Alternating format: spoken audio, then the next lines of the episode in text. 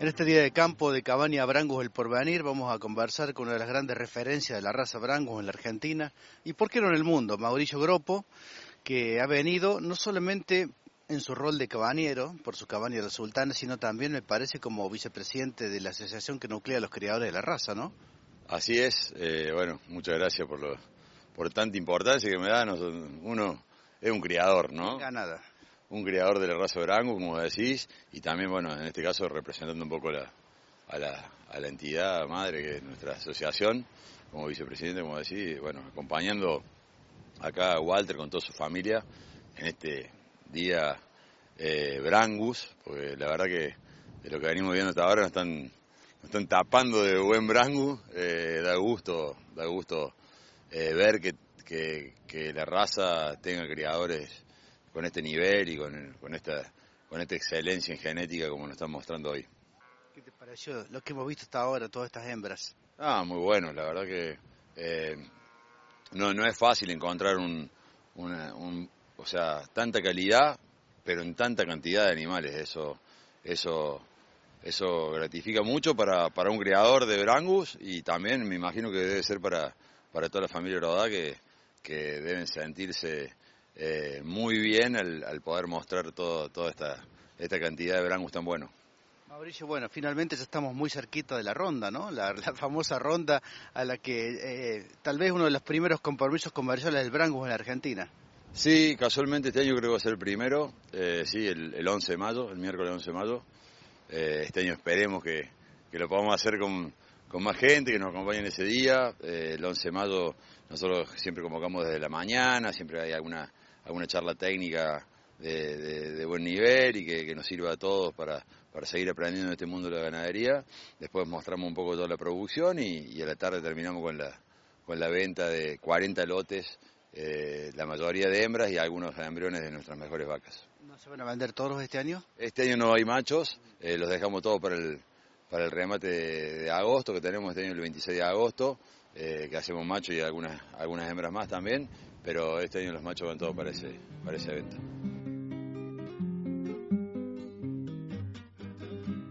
realmente eh, es la, no es la primera vez que, que, me toca venir y, y Walter eh, con el trabajo que, que hace eh, año a año nos, nos, nos, va sorprendiendo, nos va mostrando de que, de que lo que es bueno eh, siempre se puede mejorar y bueno, ahí tienen, tenemos los resultados a la vista.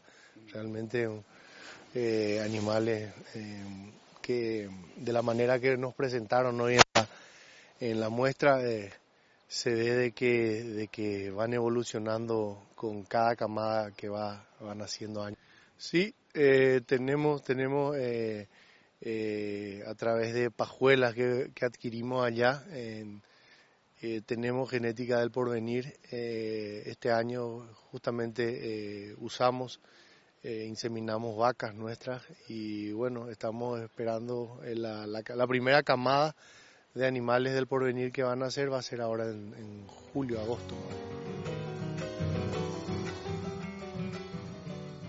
La verdad que Gabriel es impresionante la homogeneidad y la productividad que hay acá en, esta diversidad de ambiente. Creo que, como ves, Quilino, todo ambiente bien seco, poco pasto. La verdad que es impresionante que estén produciendo acá con 300, 400 milímetros al año, con suerte, hay años de 200.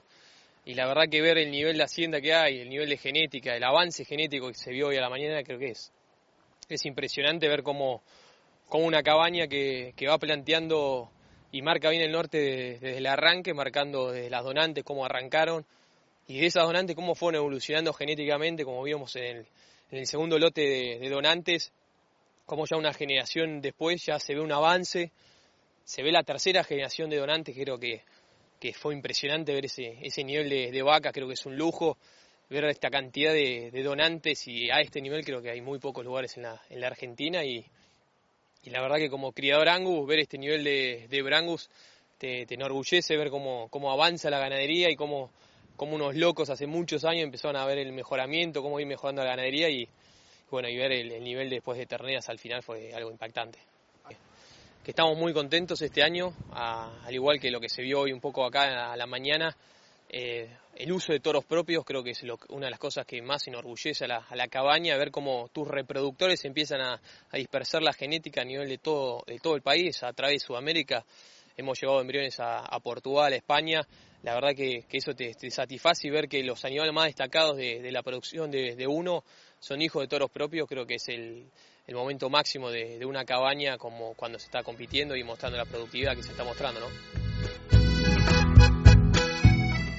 Uno ha empezado con ello y ya más o menos sabe lo que produce, pero venir a ver, hacía dos, un par de años que no venía al campo y empezar a ver eh, la evolución en donantes, evolución en terneras nuevas y demás, sinceramente es para sacarse sombrero. Sinceramente esto es una zona, si hay zonas duras en el país, eh, todo lo que el noroeste cordobés sinceramente es tremendo. Eh, años completos por ahí que no, no, no llueve y ver la adaptación que tienen estos animales aquí la raza Brangus de por sí tiene esa nobleza, ¿no? Eh, aporta todo el, lo carnicero del Angus y la rusticidad del Brahman. Y, y, y, el, y Cabaña del Porvenir ha logrado armar un biotipo acorde a estos lugares. hoy vimos, eh, Pablito nos mostraba ahí, Pablito Rodá, las primeras donantes con las que ellos empezaron de un tamaño un poco más grande. Bueno, siempre uno cuando empieza y, después cómo han ido moderando el tamaño, cómo han ido eh, armando la vaca y el tipo y el biotipo ideal de animal para estos ambientes, que es, no es más otra cosa que un animal bien carnicero, que nos dé mucha carne, pero que nos dé fertilidad. Una vaca que no se preña no sirve, entonces para que tenga fertilidad tiene que comer, y tiene que preñarse y bueno, y tiene que tener buena calidad de carne.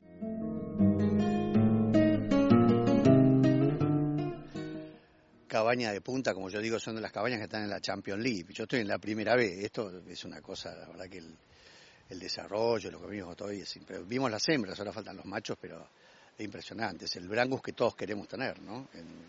Tamaño moderado, ancho, este, la feminidad de las hembras, bien productivas, bien, eh, no, la verdad, este, estoy muy, este, impresionado.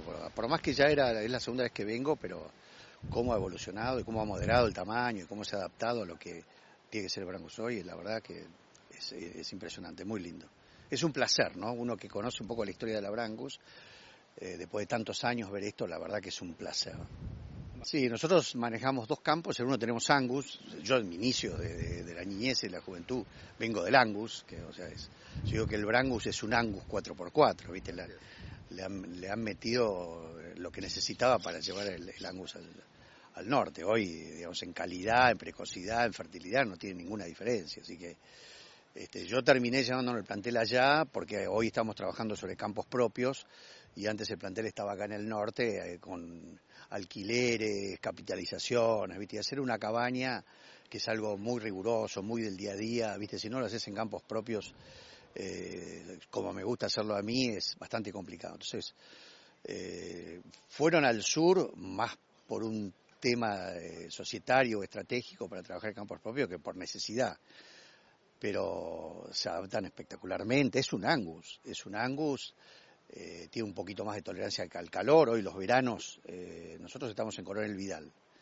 Los veranos son tan rigurosos como los del norte y después son animales que se comportan un poquito mejor en pasturas de agropiro o las festucas viejas, ese tipo de cosas. no, no, espectacular. Yo sigo ya tengo algún, algún, algún, algún toro se vende en la zona, pero sigo vendiendo mucho acá en el norte, ¿no? Bien amigos, hacemos ahora el último corte en esta edición de Palabra Rural. Dejamos este día de campo de Camaña Brangus el porvenir y luego nos vamos a referir a temas ganaderos, pero esta vez en la provincia de La Pampa.